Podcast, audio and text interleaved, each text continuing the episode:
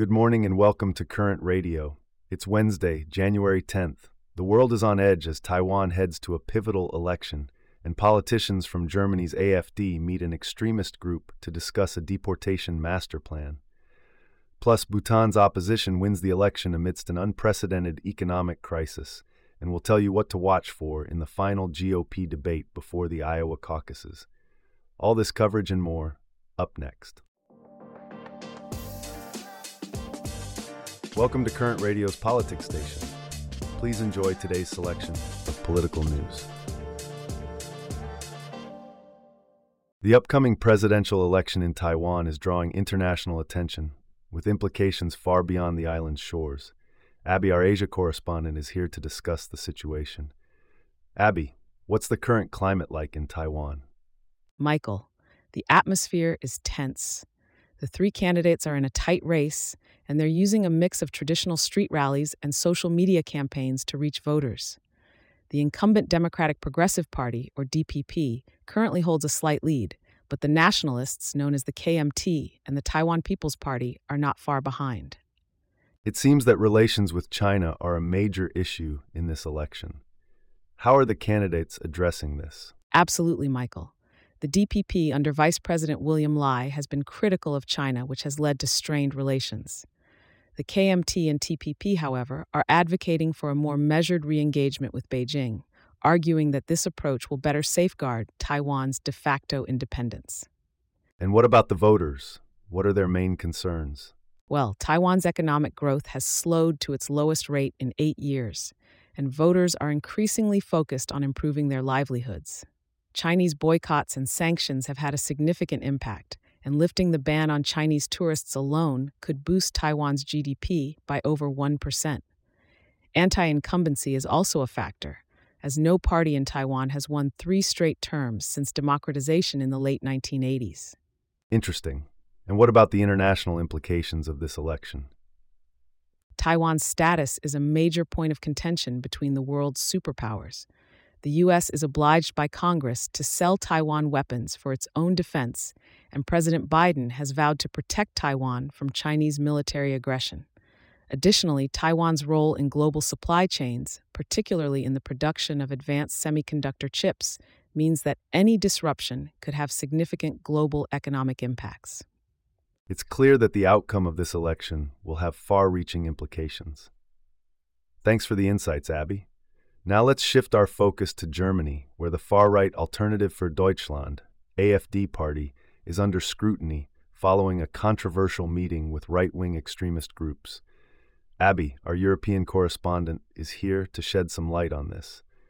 Abby, what can you tell us about this meeting? Michael, this meeting, which took place last November, involved politicians from the AFD, including a personal aide to its leader, Alice Weidel, and the head of the Identitarian Movement, a right wing extremist group the meeting was reportedly held to discuss a master plan for mass deportations if the AFD comes to power. That sounds quite alarming. Could you explain more about this master plan? Certainly. The concept is referred to as remigration, which essentially means the forceful return of migrants to their countries of origin via mass deportations. This would not only target asylum seekers, but also German citizens who, according to Martin Sellner, a key figure in the pan European New Right and the presenter of this master plan, form aggressive, rapidly growing parallel societies. How has the AFD responded to these allegations? The AFD has stated that the reported proposals are not party policy and that the party's position on immigration policy won't change because of a single opinion at a non AFD meeting. However, the party has not distanced itself from the identitarian movement, despite the latter's membership being considered incompatible with AFD membership. What impact could this have on the AFD's political standing, especially considering they're polling first in all five of Germany's eastern states? It's a complex situation, Michael. While the AFD is gaining traction in some areas, this controversy could potentially damage their reputation. There's a debate over whether the AFD should be banned due to concerns that it poses a fundamental threat to German democracy. However, others argue that such a move could further radicalize AFD supporters, especially if the Constitutional Court were to reject a ban. It seems like a delicate balance. Thanks for the insights, Abby. Now let's turn our attention to Bhutan, where former Prime Minister Tshering Tobgay has been re-elected amid economic frustrations in what was once dubbed the happiest nation in the world. Abby, our correspondent, is here to delve into the details. Abby, what can you tell us about this development? Thank you, Michael. Tobgay's People's Democratic Party won 30 of the 47 seats in the National Assembly, making it the new ruling party. The former ruling Bhutan Tendrel Party, which won the remaining 17 seats, now returns to the opposition. This shift in power comes at a time when Bhutan is grappling with a spiraling economic crisis.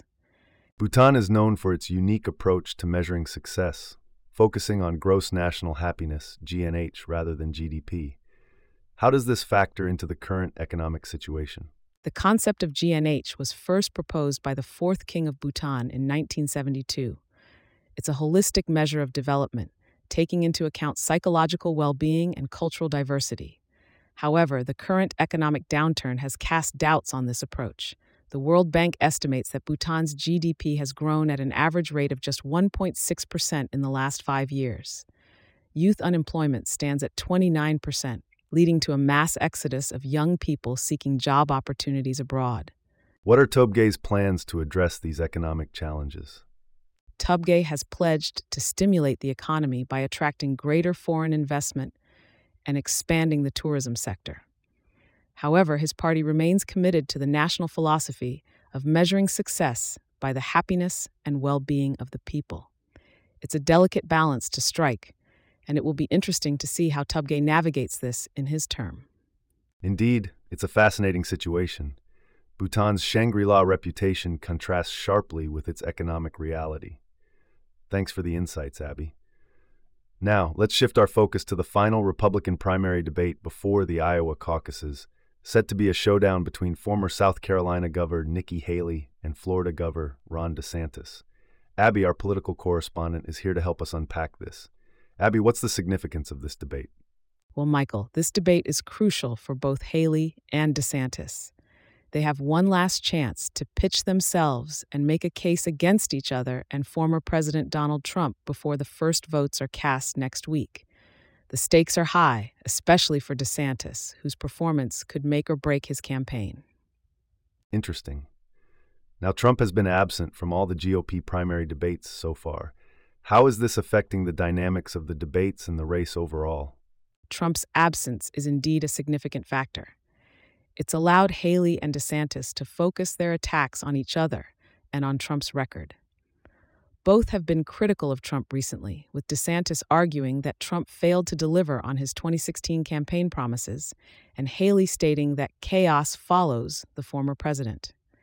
However, his absence also means he's missing out on a chance to face his opponents directly. So, with Trump out of the picture, how are Haley and DeSantis preparing for this debate? DeSantis has been preparing extensively for this debate, working with veteran debate coach Brett O'Donnell. His team has been focusing on Haley, anticipating a one on one showdown. Haley's team, on the other hand, has been more tight lipped about their strategy. However, both candidates are likely to be focused on making a strong impression and setting expectations for the Iowa caucuses. Speaking of the Iowa caucuses, how important are they for these candidates and what are their expectations? The Iowa caucuses are traditionally a significant event in the presidential race. They often significantly reduce the number of candidates. DeSantis has said he plans to stay in the primary for the long haul, regardless of the caucus results. Haley, meanwhile, is polling in a strong second place in New Hampshire and South Carolina, which are more critical to her 2024 hopes than Iowa. However, a second place finish in Iowa ahead of DeSantis could be significant as the race shifts to states where she's ahead. Finally, let's talk about Haley's recent stumble over the cause of the Civil War. How might this impact her performance in the debate and the race overall? Haley's failure to immediately name slavery as the cause of the Civil War during a recent town hall has drawn criticism. This stumble could potentially impact her standing in the race, and it's likely to come up during the debate. However, it's worth noting that Trump also sparked controversy with his comments that the Civil War could have been negotiated. It'll be interesting to see how both these issues play out in the debate and beyond. Indeed, we'll have to see how these dynamics unfold in the debate and the caucuses. Thanks for the insights, Abby. All right, that wraps up our stories for today, and we look forward to bringing you more updates tomorrow here on Current Radio.